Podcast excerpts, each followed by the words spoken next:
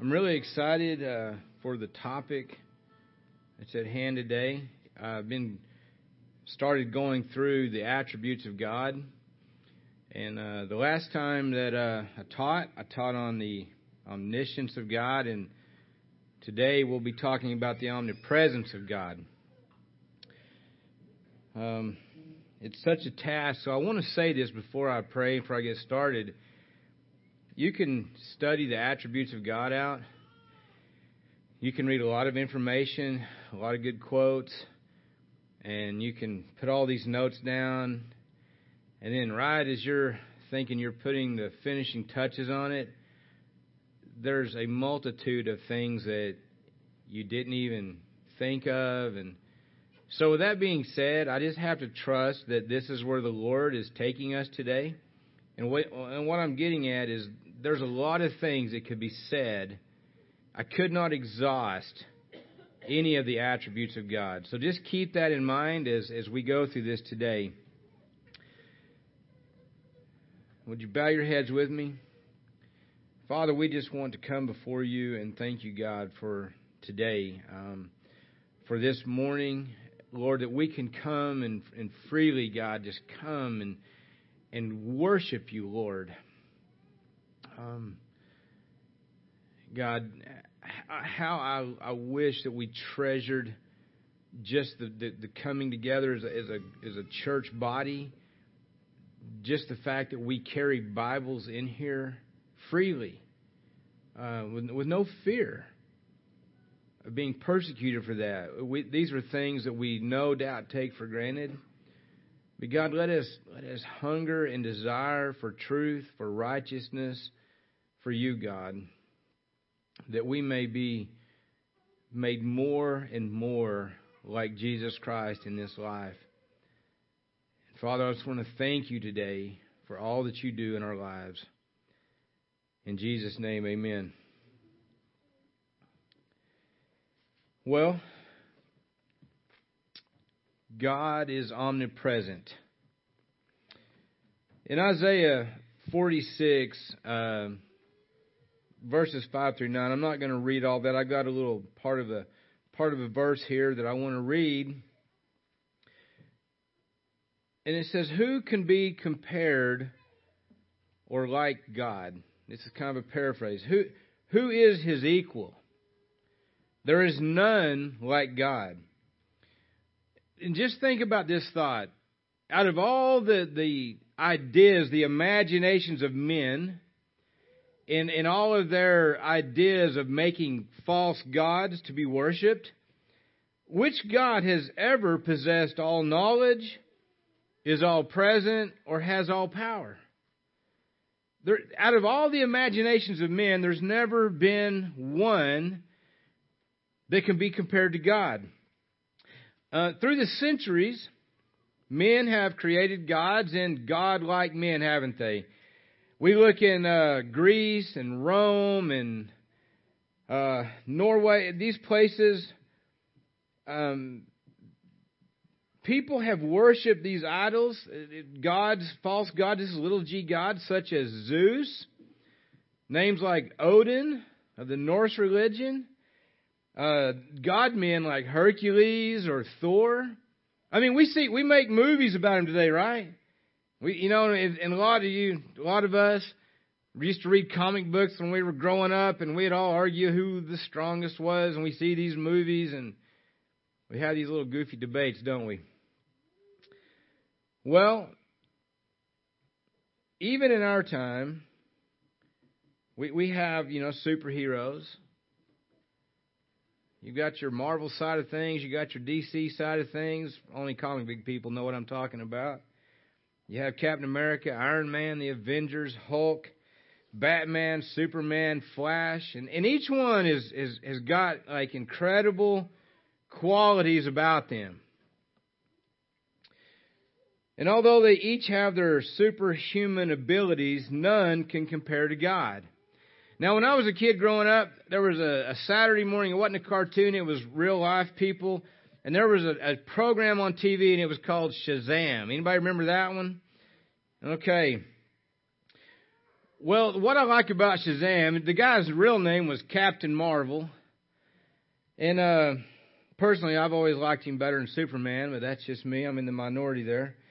But what I liked about him was his name was an acronym for his attributes. And y'all may not know that, so I'll just enlighten you today. But when you spell out Shazam, he starts when he has Solomon's wisdom. I mean, if you're going to create a guy, you want him to be smart, right? So Shazam, Captain Marvel, had the wisdom of Solomon. He had Hercules' strength. He had Atlas's stamina. He had the power of Zeus. He had the courage of Achilles. And he had the speed of Mercury. I mean, he pretty much has it covered, right? He's smart, strong, has endurance, courage, power. I mean, you name it. And this guy, it's all in one package, right? Now, basically, this is a Greek superhero with a little bit of the Bible in there. But all of that put together can't be compared to God, can it? And and even though, you know, through the years comic book people have tried to make their guys, you know, to where they can do more and more and more. Hey, Superman can only be, you know, maybe one place at a time, right? I mean, he's not all present, is he?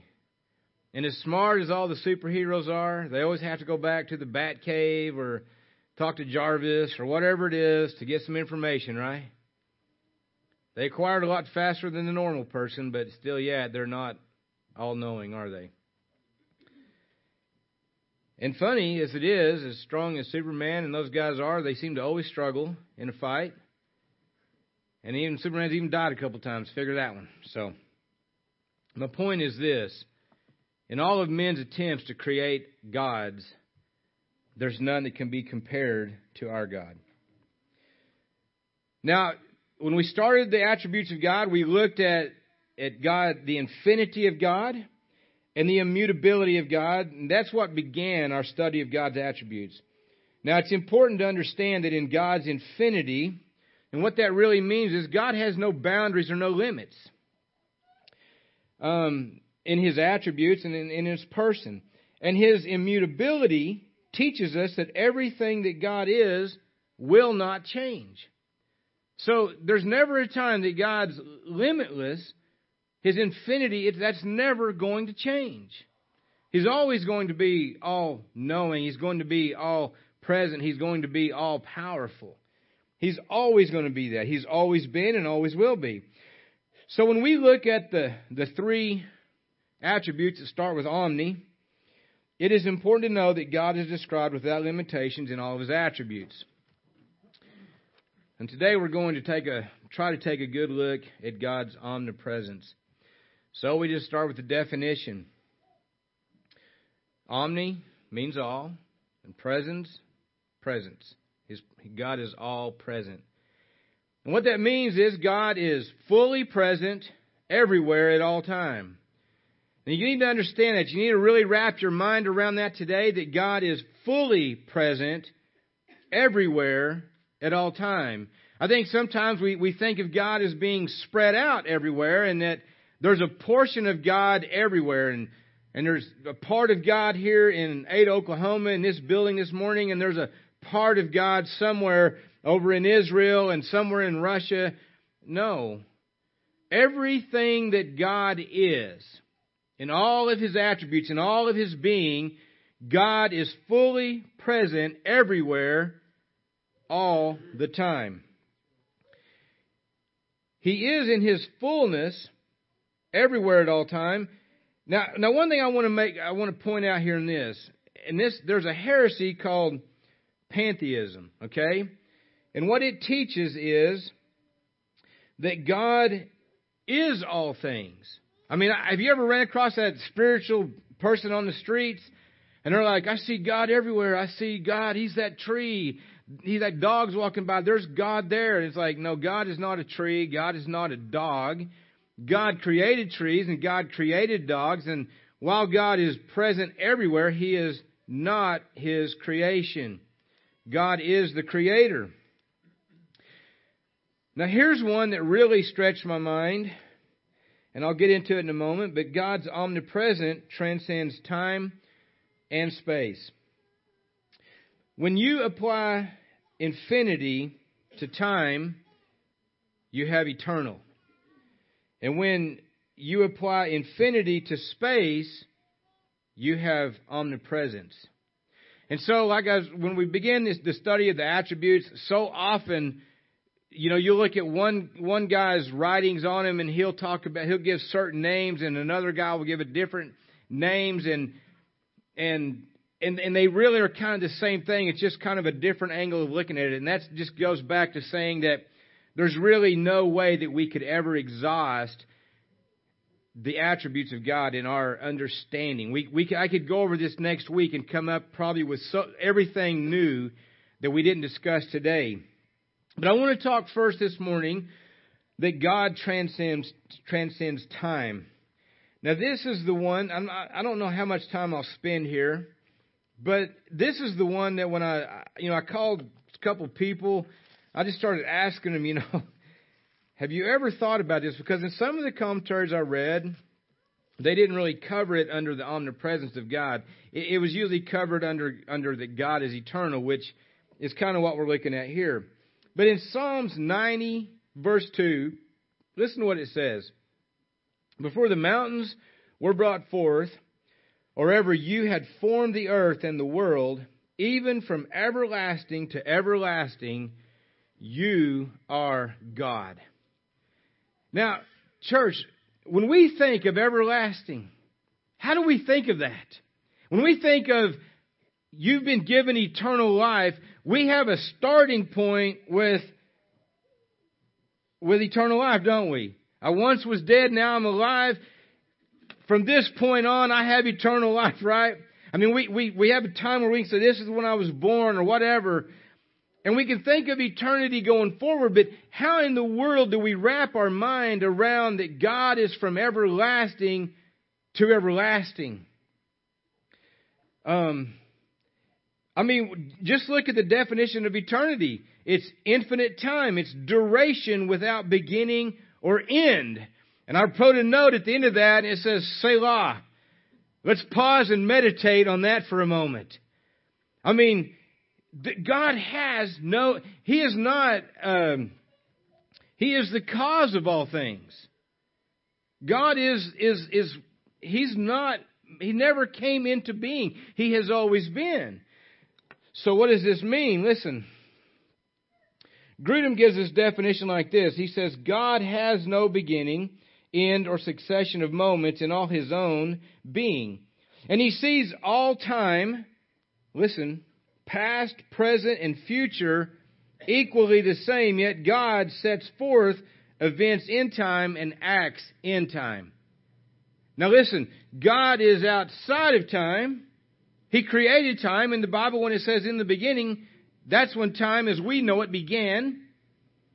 But God's not bound in time. He's not limited by time like we are. We start at a certain time. We're going to get tired at a certain time. We're going to leave. But God's not in that. But yet, and if you remember this, our God is infinite, meaning He is so far beyond us we can't comprehend it. But yet, God is personal. God is outside of time. And yet, God deals with His creation. He deals with you in time. There are certain times, just like when Jesus was, was going from Jerusalem to Galilee, and he said, I need to go through Samaria. It's, it's, it's not Chronos time, it's Kairos time, which is its special time. God had a divine appointment with a Samaritan woman that day. And so even though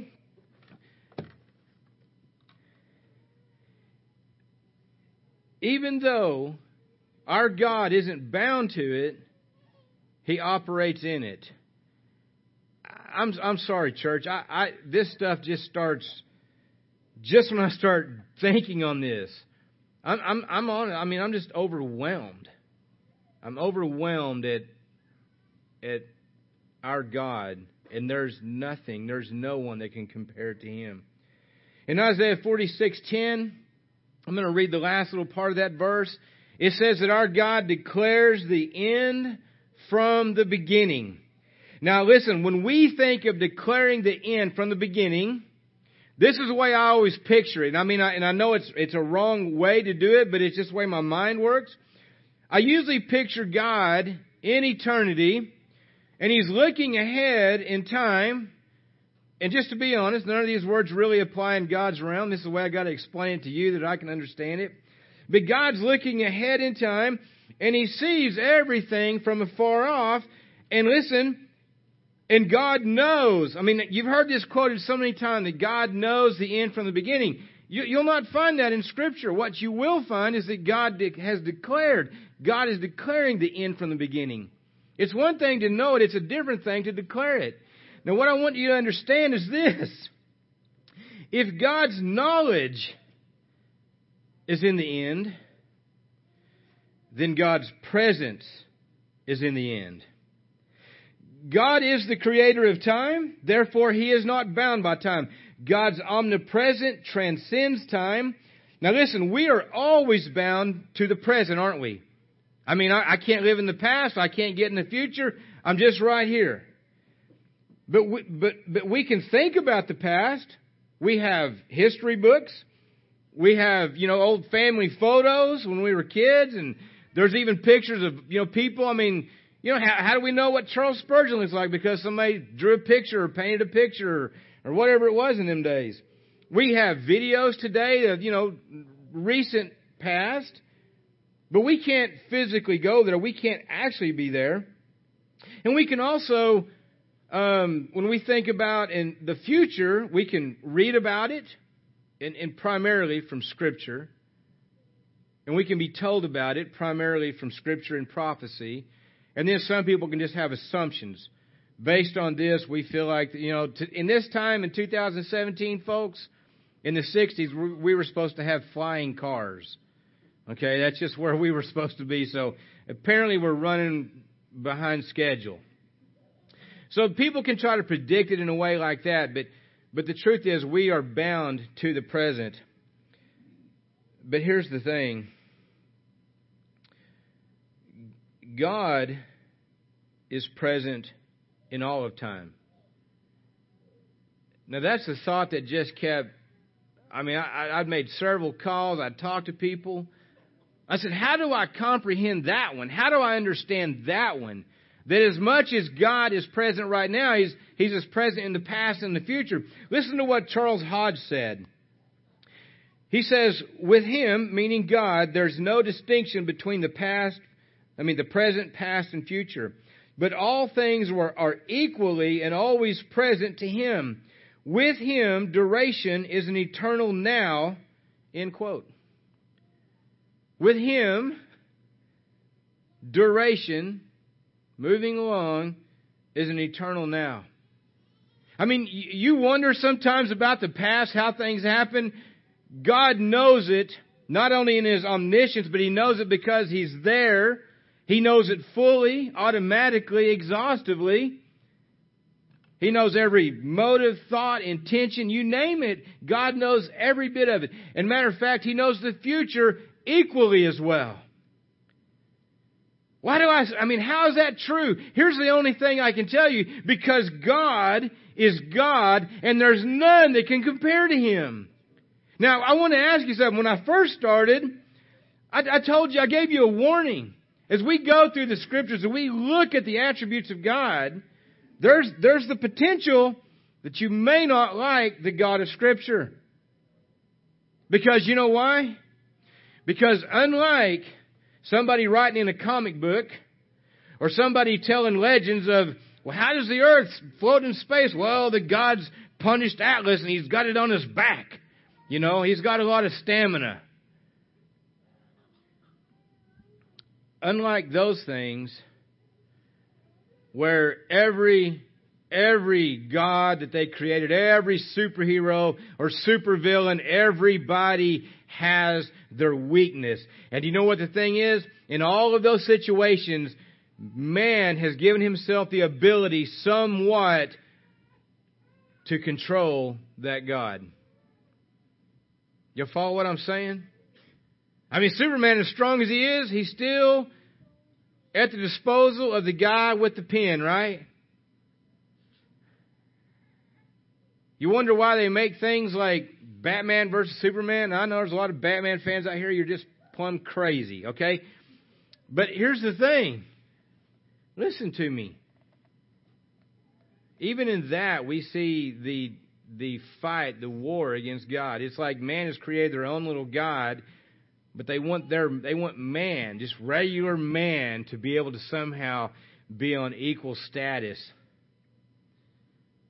It's incredible, isn't it? Dylan's down there like smiling. I know he's got all these arguments all the time. So in Exodus three fourteen, when Moses asked God, he says, "Well, who shall I say?" He says, "You haven't even told me your name. Who shall I tell your who who sent me?" And he says, "I am who I am." In John five or eight fifty eight, when the Pharisees were arguing with Jesus, and Jesus had told them, he says before he says before Abraham was, I am. That, that I am means He is the eternal, self-existent God who has neither beginning nor end, who is perfect in Himself and in all of His attributes. God has need of nothing or no one. He's perfect in Himself. And listen, God doesn't create things that He's not Lord over. Listen to, listen to this. And we also have this in Hebrews 13, 8. Jesus Christ is the same yesterday, today, and forever. We go back to that He is immutable. But if He's immutable, then His knowledge is infinite. His presence is infinite. Second part, God transcends space. God cannot be limited by space. Listen, He is creator and Lord over it. In Deuteronomy 10:14, it says, "Indeed, heaven and the highest heavens belong to the Lord your God, also the earth with all that is in it." I mean, if you read back in the in the Old Testament, and I know this has to probably be in, in the Kings, the writing of the Kings, but Israel is fighting with with with an, an enemy, and and they and they're winning. Okay, now they're winning because God's with them. But they, they found him, I think, first like in the valley. And they said, well, obviously their God is the God of the valley. Let's bring him up to the hills and let's fight up there. You know, we'll pray that, well, God wins again, you know, and it's like, oh my gosh, their God's not only God of the valley, but he's God of the hills. I mean, the crazy thing is these different groups would all have gods of valleys and gods of hills. So you've got gods over each of these things. Even today, do y'all know what the God of the Muslims, you know what he's God over? Anybody know? The moon? He's called the moon god, isn't that right, Paul? Really? The moon? That's the best you could come up with? Listen, the heaven, heaven and the highest heavens belong to the Lord your God, and also the earth with all that is in it everything about the heaven and the highest heavens and everything that the Lord has, God is Lord over it. In 1 Kings 8:27 he says, "Behold, heaven and the heaven of heavens cannot contain you. How much less this temple which I have built?" This is Solomon's prayer. He had built the temple of the Lord. He's dedicating it to God. And, and, and Solomon, the wisest man who ever lived outside of Christ, according to Scripture, he says, the heaven, let me say it again, and the heavens of heavens. I mean, it's like you've got all these heavens and then there's this overarching heaven and he says, all of that can't contain you. How much less this temple which I have built. I mean, they're, they're going to build a house for the Lord. And if you ever go read there when he's building the house for the Lord, at the same time, he's, he's building his own house. He spends around seven or eight years on the Lord's house. He spends like 13 or 14 on his own. His house is way bigger than the Lord's. Now, it was built according to dimensions God had given, how to build the tabernacle. But Solomon came to the realization the heaven of heavens can't even contain you, and yet I've built this house for you to dwell in. And what's incredible about that is that God can't be contained in the heaven of heavens. But yet, listen to this. He dwells in every believer in his fullness. That should have Selah after it. God can't be contained in all of his creation. And yet, he dwells in his fullness. In Romans 8, 9 through 11, he basically says if you don't have the Spirit of Christ, you're none of his. I mean, then he talks about how the believers, that the Spirit of the Lord dwells in them. Ephesians 3:17 says Christ dwells in our hearts by faith. My question is, do you believe that today, that in, that in where God is present everywhere, that God fully dwells in you? Now see, this is one of those parts where I'm thinking of things after I'm, you know, going back over this. It does not mean that God is working the same proportionally in everybody's life and in every part of the world. But where God is, all of God is.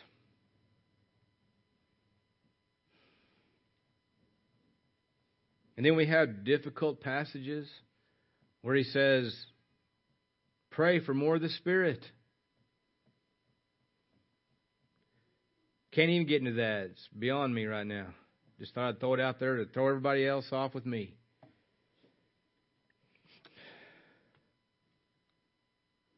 So, with all that being said, what does the truth of God's omnipresence mean? And, and how does it affect us? You know, when people are praying for revivals, I don't know who I heard say this. Might have been Paul Washer, and I'm probably going to give a kind of a quote. But when people are praying for revival, do you know what the most awesome and fearful thing about praying that prayer is? It's when God shows up. Now you say, well, Ron, I thought he was everywhere. Yes, he's everywhere, but proportionally, but when God shows up in a way that he manifests himself in ways of how we've been praying for revival, I will tell you this, it will put a fear in people. It'll drive people to their knees. It'll cause people to truly repent. See, we, we say, we pray, God, we want more of you, God. We want you to work in our midst. But I promise you that when God shows up, it will send a fear in everybody. Now,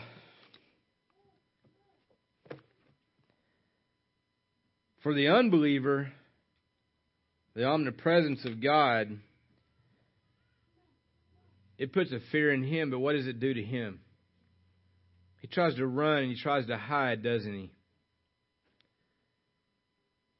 We're going to see here in a moment that's it's pretty futile to try to do that. But for the believer, do you remember when, when God caused you to be alive? All of a sudden your eyes were open to what you were? And you know, the truth of the matter is that's just the beginning of when you start realizing I'm a sinner and you realize I was in big trouble. Do you remember that day? I remember sitting in a church that preaches a false doctrine. I don't remember what the sermon was, but the guy before he sat down, I do believe this was of God. The man turned and looked at everybody and he said, if God was to come for you today, where would you go? Folks, I didn't go there that day to get enlightened. I didn't go there that day to find the Lord. I thought these people were crazy. So you're thinking, why were you there? That makes you even crazier. Well, it was her fault. That's why I was there. But you see, on that day, and Paul talked about this last Sunday, the beginning of wisdom is the fear of the Lord. When you realize there's a God dealing with you, that there's a God who knows everything about you, that there's a God that no matter what you try to do to escape Him, there's no escaping God. Anybody remember the story of Jonah? Jonah ran, he got on a boat. Jonah went so far when they said, look, tell us your occupation. What's your job? I'm a preacher of the Lord. I'm a prophet. It's my fault. I can tell you. They, they said, no, we're not going to kill you. He's telling them, throw me overboard. Do you know what Jonah is doing? Jonah wants so badly to not go and preach to Nineveh that he says, throw me in the ocean. I'll die. He's saying, I will die before I'll go to Nineveh. You can't escape the presence of the Lord because God is all knowing and he'd already talked to a fish in eternity and he said, when Jonah goes overboard, go get him. Took Jonah three days to come to himself. Probably not the quickest learner, is he? Folks, you cannot, you cannot outrun the Lord. If you got your Bibles open, and I hope you do, I know I've just been kind of going around and I got to be honest, preaching on the attributes of God is it's tough. It takes a lot of writing and thinking and meditating and but here's the passage I really want to get to us today. In Psalms 139 verses 7 through 12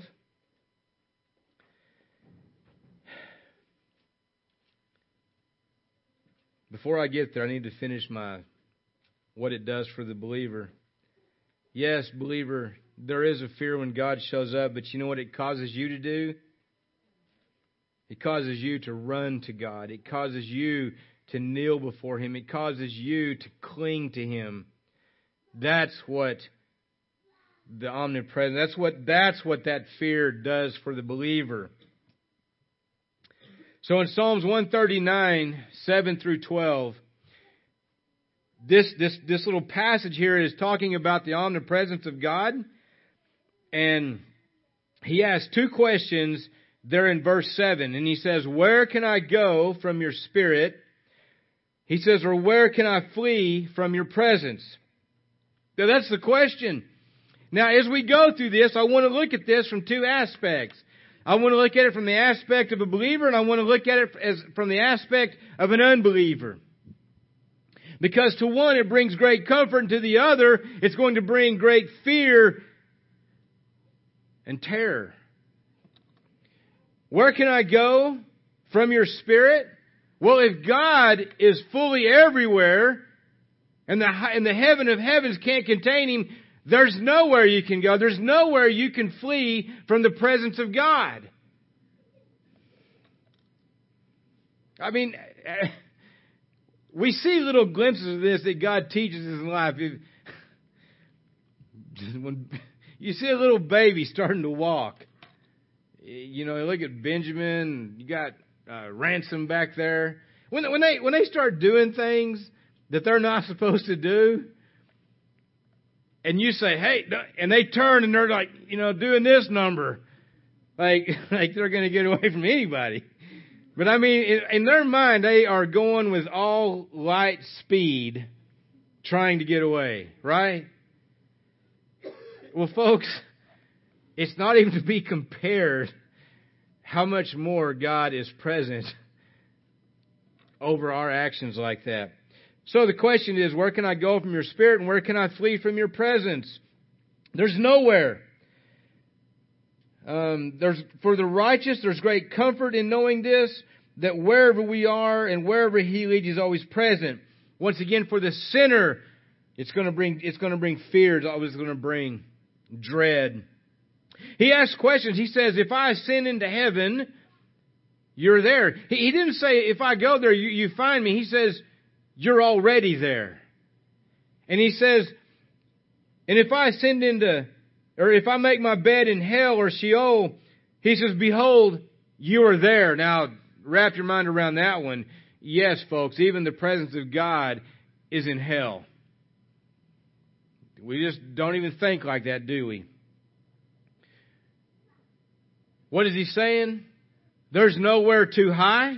Listen, if the heaven of heavens can't contain him and you make it to there, guess what? Guess who's waiting on you? God is already there. Now, it, it, you go to the, the bottom of the pit, So what's he saying? There's no place, there's no place too high, there's no place too low. God is there. Now listen to me.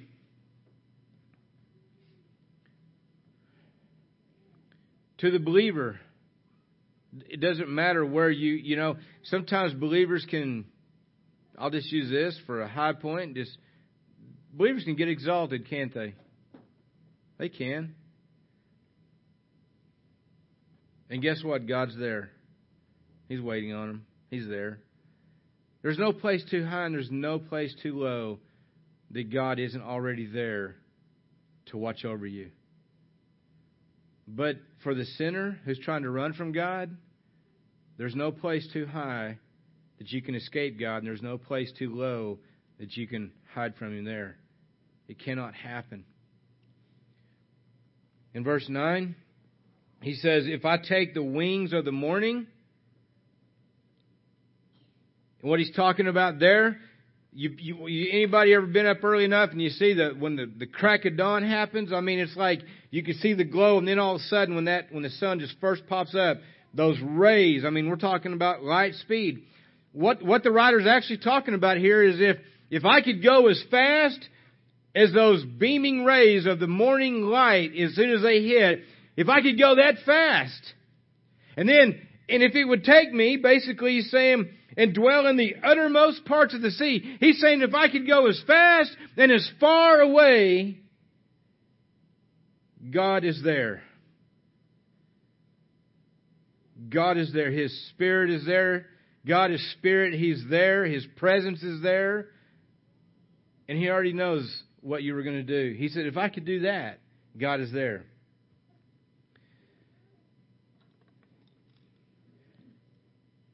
I'm going to skip verse 10 for a moment. In verses 11 and 12, he says, If I say, Surely the darkness shall fall on me, he said, Even the night shall be light about me. Indeed, the darkness shall not hide from you, but the night shines as the day. The darkness and the light are both alike to you. For the believer, there's times that sometimes due to sin, we just get we're just in a, in a place of, a dark place, I hear people say. Sometimes it's not from sin, sometimes it's from trials, it's from tragedies in your life. I mean, just one, like, like, like Job. I mean, Job was in a dark place, wasn't he? I mean, everything was just stripped of him. I mean, almost everything he had, it was just taken. I mean, he, had, he was, his body was just riddled with boils from the top of his head to the bottom of his feet. His, his friends came and they're just basically accusing him. It was really by no doing of Job. But, but here's the thing. There, when we get in those places, do we not say, well, God doesn't even see where I'm at? God says, the night and the day, they're both alike to me. God doesn't need light to see. God is light. He is the light. We just get this manifestation of it so we can understand what the difference between light and darkness is. We can comprehend it somehow. So if you're if you're in sin, if you if you chose to walk contrary to the Lord and you get in this dark place, guess what? You're not hiding anything from God. There's nothing hidden. Have you ever noticed how bad things usually people wait for night to do all these things? See places people go, they're always kind of in smoky, dark rooms and such. That's the way it's usually done. It's either done in darkness or it's done where we think everybody's, there's nobody around me. And I can do this in this type of darkness. And God says, I see every bit of it. There's nothing hid. So no matter how dark a place we may be in, whether it's from our own sin or tragedy, God's there if you're an unbeliever and you think you can just, you know, say the right words when you need to, but you're just going to indulge in a sinful lifestyle, no remorse, no repentance, I promise you this. Everything you are doing, everything you have done, and everything you're going to do, God knows it in the fullest detail because He's completely and fully present even in your life. But in verse 10, I'm going to back up to there again. This brings us great comfort. He's talking about, you know, no place too high, no place too low. If I could go as far and as fast away, and he's talking about the darkness and all these. And it says in all these places, says, even there, now listen to this, even there your hand shall lead me. Church, do you believe that today? Justin, oh, if you haven't listened to this, go back and look on our Facebook page or get on our website and go go listen to that sermon. If you didn't hear it, Justin preached on anxiety. Go listen to that. If you listen to it, listen to it again. How how often do we let fears control us? Fears of a lot of times, most of the time, a lot of things is just from it's not what's actually going on, but what we are afraid might go on. We have people in panic over America. Some of it I find very humorous. The people, it's not very humorous, but you know, the people when Trump was voted in, they they have what they call it. I'm sad. I got to go have a group hug for a week or something. I don't know. They're in panic because you know Trump is going to destroy everything. Listen, Trump can't no more destroy anything than Obama could. They can only do what God's allowed them to do. That, that's it, folks. we'll get into that one next time on God is uh, all powerful. They can only do those things, okay? But here's the thing. We fear things. We fear, what about my job? You know, what if I lose my job? What if this happens? We hear people talking about, you know, getting married and having children. They're afraid of the future, you know, this and that. Church, that's that's not the way the people of God live life. That's not the way the people of God live life. You see, God says, even there, He says, Your hand shall lead me. You know what He's saying? God is going to take you by the hand. He's going to lead you through that. You go back and read the 23rd Psalm when He says, Yea, though I walk through the valley of the shadow of death. When those shepherds would lead those sheep through those, those mountainous areas, there were times that that shepherd had to get them from this place to that place, and the only way to get there, they had to go through a valley. And, and it talks about the shadows of death. There was there was wolves, there was you know uh, predators down there. There was you know a lot of things. But basically, what God's saying is, I'm going to take you by the hand, and I'm going to lead you through there. See, God has not left you. God is present fully in your life. He says, And your right hand shall hold me. He's, he's going to pick you up. You remember when Jesus says, No man shall pluck you out of my hand. And he says, and, and, and, and me and you, he said, we're in the Father's hand, and no man will be able to get you out of my Father's hand. It's amazing how we, we reduce God to being like us. I always use the example of us holding a newborn baby and how that baby, you know, really can't just jump out of my arms or nothing, even if they choose to. They can't do it. Now, I have fell, and I was swinging Kaylee around when she a baby, and she slipped out, and I threw her across the kitchen. But I'm not God, right? that was pretty bad. She survived.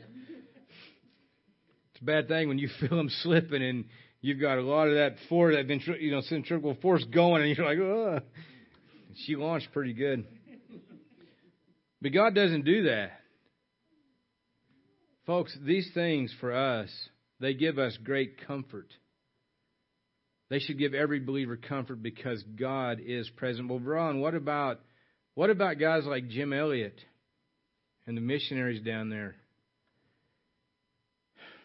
Do you not understand that your life belongs to God?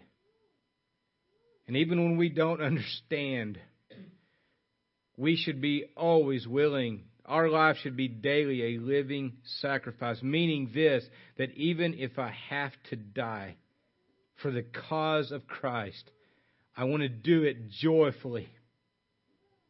I want to do it in a manner that is glorifying God. Because even in that, man, when you go read the Fox's Book of Martyrs, and you read those things, and there's one that uh, the group, uh, DC Talk or whoever, it's called Jesus Freaks. It's more modern day. Some of it's old, but more modern day. Martyrs. And I mean, people singing songs. There was, I read about one where there was two girls and it was in the Middle East somewhere. I mean, uh, the Far East. They were like from China. And they're, and, and, and they called these girls in. They're telling them, you just, you recant. You deny Christ. And they wouldn't do it. They bring in their pastor. And he turned on them. He turned on them. You know what they did right before they killed him? They said, Pastor, first of all, we forgive you for what you're doing. And second, we thank you for what you taught us about trusting in God. You can't do that unless God is present with you. You can't do that. And even in death, they did it with joy and they glorified the Lord. So, what I'm telling you is this there is nothing for the believer to fear because our God not only knows everything, but He is present everywhere in His fullness. Jesus, when He was about to be crucified, and He says, Don't you know I have authority to do this or that? He says, You don't have any authority unless I give it to you. You can't even crucify me unless I allow you to do it.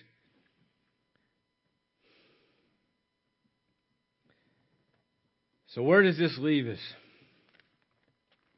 At the end of the book of Matthew, in chapter 28, Jesus has been crucified. His disciples, everybody was in utter confusion you know, you go to Luke and you read about the two disciples on the way to Emmaus, and, and, and Jesus walks that seven mile journey with them, and he's just opening up the scriptures to him. I mean, they're telling him, they says, we thought this would have been the Messiah, but they've crucified him, and it's three days later, and some women have told us that he's, he's not in the tomb, and we just don't even know what's going on. I mean, they are in utter confusion and chaos. And Jesus says, don't you understand the scriptures? And he just starts opening them up. He's showing them that this is all God's plan. And then they get to the where they're going, and he acts like he's going to go on. They invite him to eat. He takes the bread and he blesses it.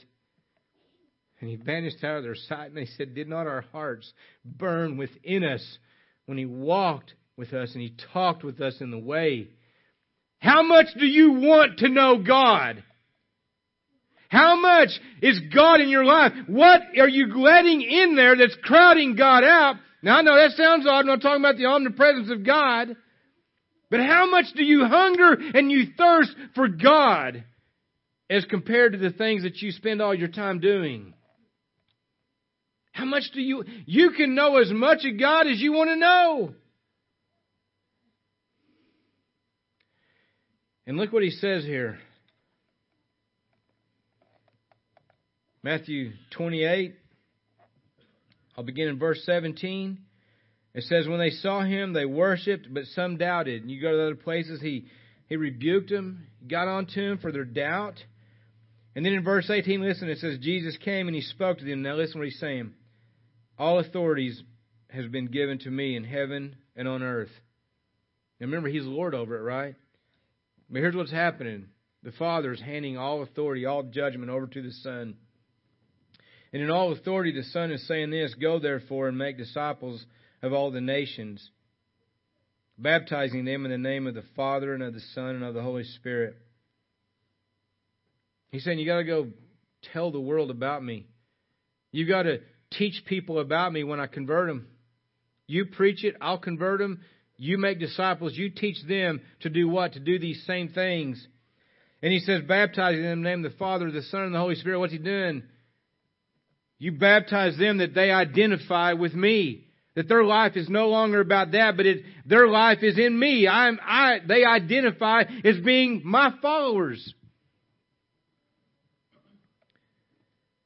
Teaching them to observe all things that I've commanded you. Now listen to this. And lo, I am with you always. So, my question to you right now, church, is this Is there ever a time that God is not present with you? He says, I'm with you always, even to the end of the age. Now, people will say, I mean, you get people that argue about stuff all the time. Well, he's just talking to the eleven. Well, I can read where he told Paul, I'm, I'm with you on a couple different occasions. Don't worry, Paul, I'm with you. And I'll just tell you this this applies to you and I today. God is with you always to the end of the age. That's how long God is with you. He is present with you right now, He's present with us as a group right now. It goes back to, I'll end with Isaiah 46. I'll just read it.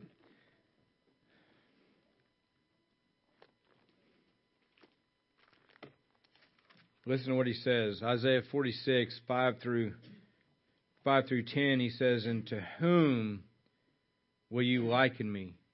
Some in some versions he says, To whom will you compare me? He's saying, Who are you going to say is like me?